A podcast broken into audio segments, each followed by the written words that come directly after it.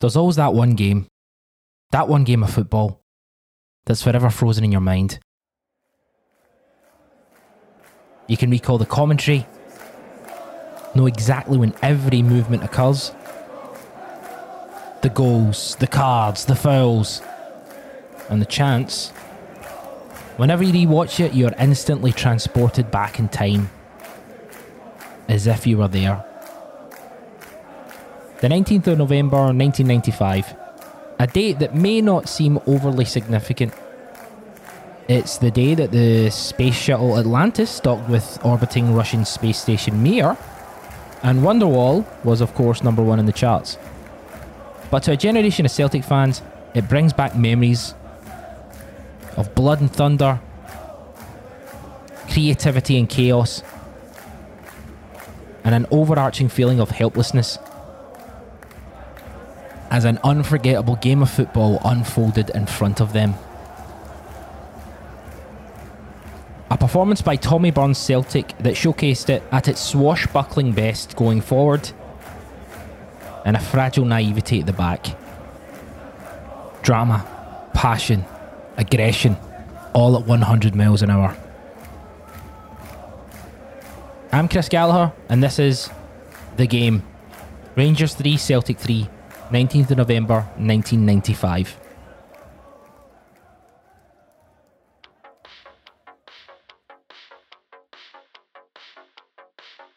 The 1995 96 season is, to Celtic fans of a certain vintage,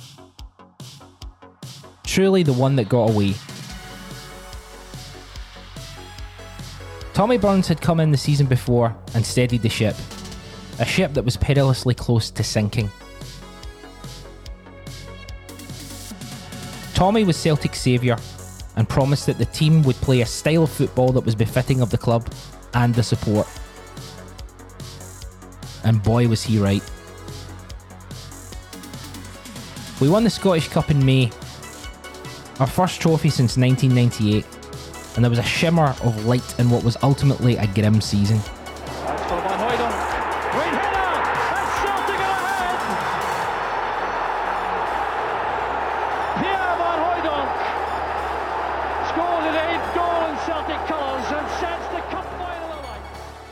We'd been playing at Hampden while Celtic Park was getting redeveloped. And it was finally time to go home. Before the season kicked off, Andreas Thom was brought in from Bayer Leverkusen for a record fee. He was seen as an important part of the puzzle. Celtic had struggled to score the season before. They had the lowest number of goals in the division. Andreas Thom joining the fantastic Pierre Van Hooijdonk in the front line was seen as the remedy to that. Centre back John Hughes was brought in from Falkirk to help shore up the defence, and would later be joined by exciting young fullback Jackie McNamara. They would join stalwarts of a battle worn Celtic side Paul McStay, Peter Grant, and John Collins. They were ever present. Tom Boyd was consistent and reliable, and Simon Donnelly a youthful bright spark. Morten Wieghorst and George Cadete would join later in the season, from Dundee and Sporting Lisbon respectively. The 95 96 season had started brightly, but Celtic's tendency to draw matches they should have won reared its ugly head early on. After two hard fought away victories to open the campaign, a 1 0 victory at Brockville against Falkirk, and a memorable 3 2 win at Pittodrie, Celtic's first league match at the new Celtic Park ended in a disappointing one each draw with Motherwell. Celtic would then go to Tynecastle and put in a fine display against Hearts in a 4 0 victory. But a disappointing defeat at Celtic Park to Rangers on the 30th of September would continue the poor home form at the start of the season. We'd also draw 2 each with Hibs on the 14th of October and nil nil with Raith Rovers on the 8th of November. It was the new Celtic Park, but it was throwing up the same old results. Away from home, however, it looked much brighter. 19 points from a possible 21 on the road had Celtic looking strong as they headed for Ibrox. Rangers had won 10 of their opening 13 league matches, losing 1 0 to Hibs at Ibrox and drawing 2 each with Raith Rovers and Fife. before drawing one each with Aberdeen at Ibrox in the match before Celtic would visit. Celtic's game before heading across the city was in Glasgow's West End as they defeated Partick Thistle 2 1 at Firhill. Rangers were four points clear at the top. Celtic needed to at least avoid defeat against Rangers to stop a bigger gap opening up. Celtic hadn't been beaten at Ibrox since January 1993. A fine recent record, but this fixture always tended to throw up new questions.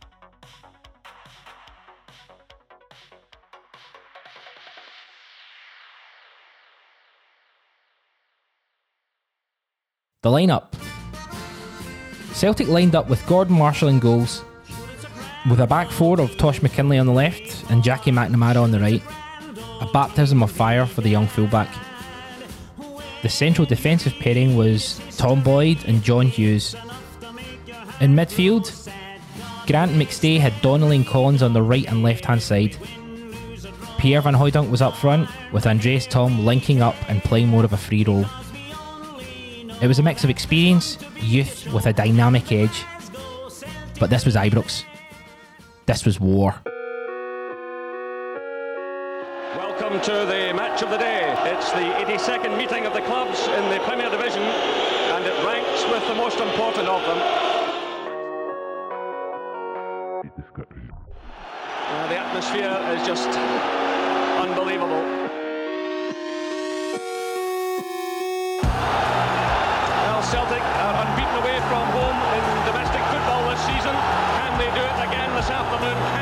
Close the gap?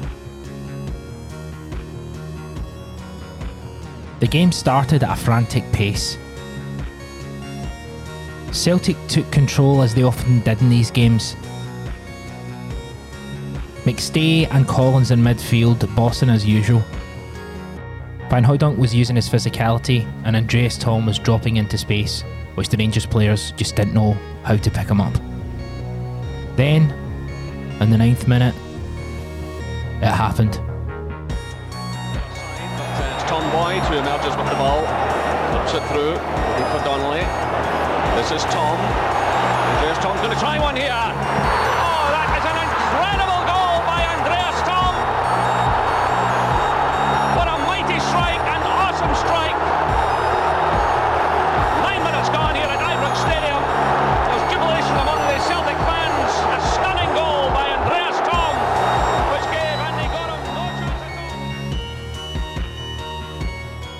Watching the match was a young Barry Gallagher and Christopher Sermanni.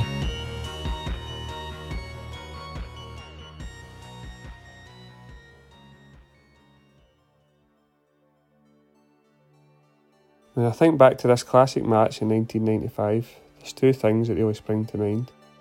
Gerry McNee's famous commentary for Andy Thom's goal, and weirdly, the goal that never was for Rangers, the phantom goal we'll call it. Celtic take the lead early on, and the goal itself is one of those catchphrases you'll often hear me bellow after a few beers. Andreas Thom's going to try one here. Andreas Thom's going to try one here. Andreas Thom's going to try one here. Followed by what a mighty strike and an awesome strike. What a mighty strike and awesome strike. The goal was like something I'd never seen before. So used to Goram being the scourge of Celtic in these games, but he'd absolutely no chance. I remember in the replay you can see him screaming at his defence, but God knows what for. An absolute beauty, a wonder goal. Andy Thom's goal. I remember thinking it was the hardest shot I'd ever seen. I mean, I was only 12 at the time, but I mean, just the pace at which it travelled. I mean, it wasn't even flush in the top corner. It was at a, it was a reasonable height, but with the pace that he hit it at, there was absolutely no chance. And this was a time when Goram was a top keeper. There was no way he or anybody was getting near it. I mean, I was never a massive Andreas Thom fan overall, but uh, that was a special moment for him and for us going to Ibrox and scoring a goal like that. As Celtic took the lead, they looked more comfortable than Rangers. Rangers then made a tactical decision moving Ian Ferguson up front. This allowed Rangers to get on the ball a little bit more. At this point, the game was still end to end, but each team would have their own consistent level of pressure for a limited amount of minutes. Then in the 21st minute, David Robertson, the hated David Robertson, equalised. Or did he? Then, a bizarre incident that I still remember clearly to this day. David Robertson found himself inside the Celtic box and beat Marshall from a few yards out at a weird angle. The replay seemed to last forever, and I remember the score and the graphic on the telly showing that they'd equalised, and I'm almost certain to this day that it changed in the scoreboard at Ibrox too. It took about five minutes for STV to realise, and Gerry McNee was none the wiser that the goal had been flagged for offside. Bizarre, and it's something that I can't recall before or since I've seen. Just a strange, strange incident. Alas, we were still 1 0 up. The Robertson offside goal, it was a bit of a farce. I mean, it was clearly onside. It was a farce when McNee never noticed it, and they had the score as one each. And McNee, I think, had to apologise, saying he, he hoped it hadn't ruined people's enjoyment of the game. Well, it didn't ruin my enjoyment at the time when it got chopped off. As the goal is scored, Gerry McNee and Charlie Nicholas discuss and break down the goal, but they don't seem to realise that instead of Celtic kicking off after there's been a goal, there's a free kick on the edge of the area. The STV television screen shows that it's one each, and they consistently talk for a number of minutes as if the goal stands and Rangers have equalised. But again, as mentioned, there's no kick-off. Just over 25 minutes gone here at Ibrox Stadium. Rangers 1, Celtic 1. Thom for Celtic after 19 minutes. And then David Robertson after 23. Correct that scoreline. In fact, uh, Celtic are still leading by one goal to nil while we were in the replays. An offside flag had gone up. So for seven whole minutes, Scottish television had it. Rangers won, Celtic won, even though the linesman had ruled it out for offside and Celtic hadn't taken a kick off after the so called goal was scored. Seven minutes. Incredible. The game would swing back and forth, Celtic attacking, Rangers counter attacking, Celtic creating opportunities, Rangers counter attacking, Celtic taking the game to Rangers, Rangers counter attacking. It was the 90s after all. But then, disaster. Rangers equalise. Calamitous defending, as was the order of the day for Celtic at that time, allowed Rangers back into it. So the teams go in at half time, one each. The goal itself comes from nothing. A throw in deep in the Celtic half, nodded on by Gough and received by Gascoigne. Celtic are set up well, but panic sets in. They lose shape, and a ball somehow, with a deflection, falls out wide, and Brian Laudrup hits it in. The commentary is McNee and Charlie Nicholas creaming over Paul Gascoigne and uh, Brian Laudrup, and it's not something you want to hear. Celtic should have went in 1-0 at half time, but as is with these games, uh, lapse in concentration, and it's one each. And the half-time whistle sounds. Oh, dramatic first half. Andreas Thom giving Celtic the lead after nine minutes with a blistering shot that gave Andy Goram no chance. And David Robertson had the ball in the net after 23 minutes, a pass from Laudrup, but the goal was disallowed. And then just six minutes from half time, Laudrup popped up on the right hand side, and as the ball broke to him, he picked his spot in the far corner. The half time score here at Ibrox Stadium is Rangers 1, Celtic 1. As the second half kicked off, the pace of the game didn't relent. It was end to end stuff. Celtic building and creating, getting into the final third, with Rangers counter attacking, as Rangers always did. But then something pretty unusual happened. With five minutes of the second half gone, all of a sudden, penalty Celtic? Being awarded a penalty at Ibrox nowadays is a rarity, so you can only imagine how much of a shock it was to get one in the 1990s. Our penalty, I'll never forget the look on Gough's face for this penalty. I, I, I think it had been years since we'd get a penalty at Ibrox, and it was the most blatant foul you'll ever see. I mean, he climbed onto Hughes, and Hughes collapsed under his weight, and Gough's face, he just looked astounded that it had been given, because they never usually got given. It's Thom who strikes it. Hughes as well forward. Collins for a penalty kick there as he was challenged and it's given. Oh, the referee appeared to hesitate. Richard Gough went with John Hughes. It certainly looked a penalty kick from here. The referee took his time about it, had a think, and then pointed. It's a great ball in from Thom. Richard Gough just, I think he's caught on the wrong side of John Hughes. Hughes gets in front of him and he scrambled all over the top of him. And for me, it's a certain penalty. Stadium. And a chance for Celtic to regain the lead. John Collins picked up the ball, and I was always confident when Collins was taking penalties, regardless of the surroundings or the situation. He was always calm and cool. Just what you need in an atmosphere like that one.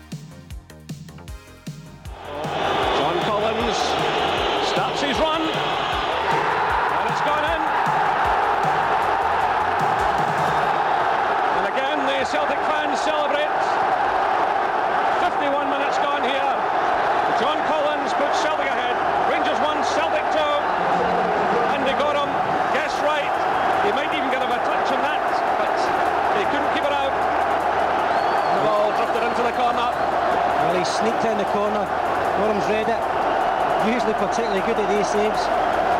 John Collins is at the back of the net and that's the only thing that will bother him. Collins, he scored, obviously, just. People are talking about Goram, how terrific he was in this game, but you know, I think he should have probably have saved that. Collins had terrible hair as well in this game, which isn't like him. Uh, there was another incident as well when we were talking about the penalty. They always claim McNamara should have given away a penalty, but the handball in the box was purely accidental, so I'm not having that one. He stroked the ball into the inside netting past Goram. Perfectly executed. Classic celebration with his arms outstretched, running towards our end. Absolute bedlam. You were in dreamland at this point. Watching it back recently, you can just see limbs, as they would call it nowadays. Ecstasy, pure elation, and adrenaline. And Celtic are back in front.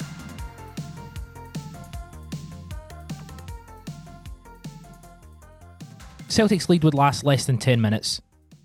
A decision is made to give Rangers a free kick after Alec Cleland is seen going in for a 50 50 with John Hughes on the edge of the area and dragging his studs down John Hughes' legs. Somehow, it's a free kick for Rangers on the edge of the Celtic area. As the ball was floated into the box by Gascoigne, one thing was always sure. When Alan McCoist came onto the pitch in a derby against Celtic, Celtic, for some reason, would leave him unmarked in the box. And sure as you know it, it's two each. Being pegged back didn't seem to affect Celtic. They continually attacked, creating opportunities and dominating play. And then, in the 66th minute, one of the most memorable moments from this era of Old Firm derbies. Thom, nice change of direction, challenged by Gough. This is Tosh McKinlay, that's a great cross. What an incredible save by Andy Goram from Van Hooijdonk. Marvellous save by Andy Goram. That's why it's so important to Rangers. Tosh McKinlay with a great cross, Van Hooijdonk reacted well, but what a save by Andy Goram. Well, it's a great build-up from Celtic. A tremendous ball in Tosh McKinlay. Van Hooijdonk hits the target at power. And that's one of the all-time great saves in an Old Firm match. Goram seemed to save his best performances for against us, and he produced a, a save from a volley from Big Pierre Van Hooijdonk. It was end to end at this point. Big Pierre described it as the best save he'd ever seen. Rein it in, big man. Goram's save from Van Hooijdonk. Okay, this might be controversial, but I think that's one of the most overrated saves in football. It was a great save, yep, but it was right at him. It was pure instinct to stick the hand up. Any side, either side, and that's a goal. I might be alone in thinking that, but I genuinely think that that save's taking on a aura that it probably shouldn't have. Celtic had been in the lead throughout the game 1 0, 2 1, but unfortunately at this point, Rangers would take the lead. It would be 3 2, and of course, it comes down to a Celtic defensive capitulation. Their third perfectly shows why we never won the league in that era. Boyd's in complete control, and for absolutely no reason he tries a crazy back heel. we have at least another two chances probably after that to clear it before Tosh bundles it into the net. It was pathetic. I think we had a, a bit of a soft underbelly at times defensively, and I think this perfectly encapsulates it. I remember being absolutely raging about this after the game as well. You know, there's a lot of a lot of people that were talk about how good a game it was, and you know, just being pleased to be there. I remember being really, really raging at Boyd, especially for for how that goal came to be. End to end game, and the ball went up the other end, and Tam Boyd, dear oh dear. He tried a back heel, and it came off Oleg Salenko, who then seemed to take advantage of the Celtic defence conspiring to, to do their worst. And Salenko, just a note on him, it showed the level they were operating at. This is a guy who'd scored five goals in one game at USA 94 the year before. And he seemed to take the piss out of our defence, which resulted in Tosh McKinlay turning the ball into his own net. It felt like it was going to be one of those days for Celtic. Celtic had kept their shape well and defended well, but this was real Keystone Cop stuff. It's outrageously bad. It's worth going and looking on YouTube because it really needs to be seen to be believed. With 20 minutes to go and 3 2 behind after being ahead so many times in this game, Celtic teams of the past potentially could have rolled over and accepted a 3 2 defeat.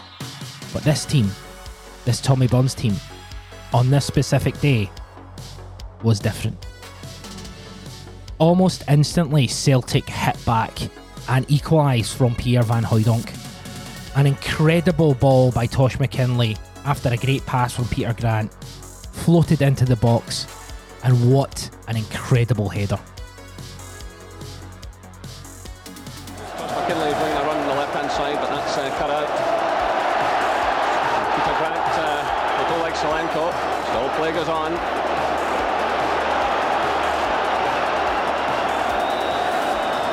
So Celtic with it all to do now. Tosh McKinlay gives the cross. It's Van Hooijdonk.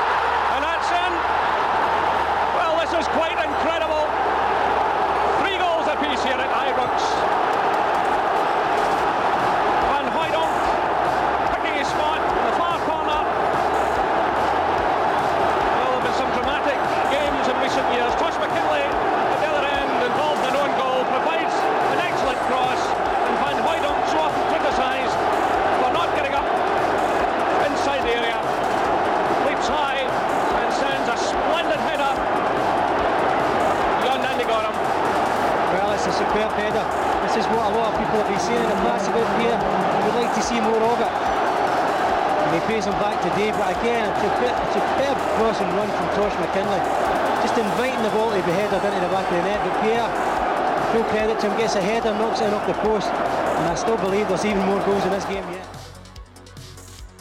Thankfully, almost straight from kick-off, we equalised. The trademark Tosh McKinlay Pierre Van Hooijdonk combo, which had served us so well in those days. Peach of a cross from Tosh, and even better from Pierre right on the corner. And you could see how much it meant to the crowd. Pierre jumped over the advertising boards and straight into the crowd for a big hug. The Broomloan was bouncing. Tosh scores the own goal, but immediate amends made by him. Um, he was obviously fed down the left by Peter Pointer Grant, and he whips in an absolutely sensational ball as as Tosh did back then for Van Hooijdonk to steer a phenomenal header past the hapless Goram. For me, it felt like justice because I didn't think that we deserved to be behind at the time. But what a header that was as well. I mean, the delivery's perfect, but he steers it um, and just you know, that's an unsavable header.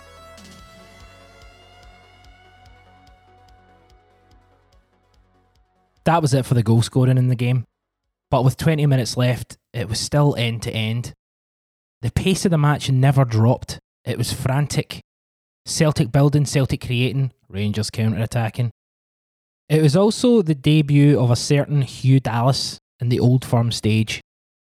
Dallas came out of it with certain credit in the media, though giving Celtic a penalty and denying Rangers a penalty with a supposed handball by Jackie McNamara probably put a bit of a black mark against his name in certain circles.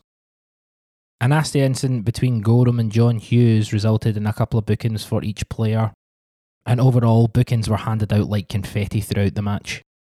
The game would finish 3 each, an incredible display of football, as the support had been taken through the emotional ringer. I remember watching this game at my uncle's house in Pollokshields, and you could hear the crowd from his street. The game probably showed the best and worst of Celtic at that time. Outrageous attacking flair, with comical, calamitous defending. Suppose you could label that at many a Celtic team over the years. But a really enjoyable game, and one that I remember fondly all these years later. Afterwards, I remember feeling fine about the game. I remember being glad we'd managed to get a point, but more so just really quite annoyed at Boyd for that moment of pure stupidity. I was a big Boyd fan, um, still am. Dan Boyd, Celtic legend, but I still to this day don't know why he did that. Could have done so many different things, but to try a back heel at that point was just, it was just crazy. Some of the things I remember at the time as well after the game was Smith and Burns were obviously close pals, and they both talked about the game and how good an advert it was for Scottish football and how much they enjoyed it and, and, and things like that. But, you know, for me, it was a great game, but it's an opportunity lost in an era when I think that we lacked a wee bit of cutting edge when it came to some of these games. But, you know, looking back on it, it was nice to see some of the moments in it, you know, some of the players we had at the time, because that's a side that never really got much silverware. It never really got much to show for some of the football they played, and there was some fantastic footballers on that side. Ultimately, this is a season that Celtic would come up short. Only one defeat in the league all season, to, of course, Rangers, but with 11 draws, they lost the league by four points. But throughout the campaign, Celtic would play some swashbuckling, exciting football, as promised by Tommy Burns and this game was a microcosm of the entire season. On the game itself, Tommy Burns would be quoted as saying, It was a hell of a game, tremendous stuff. People will look back and say, I was at that game. After a bad week, it was good that so many positive things came out of this match. And that was Tommy Burns. Even after seeing his side throw away a lead on two separate occasions in this match, he still saw the positives. What a guy. I'm Chris Gallagher, and this has been The Game Rangers 3, Celtic 3, 19th of November 1995.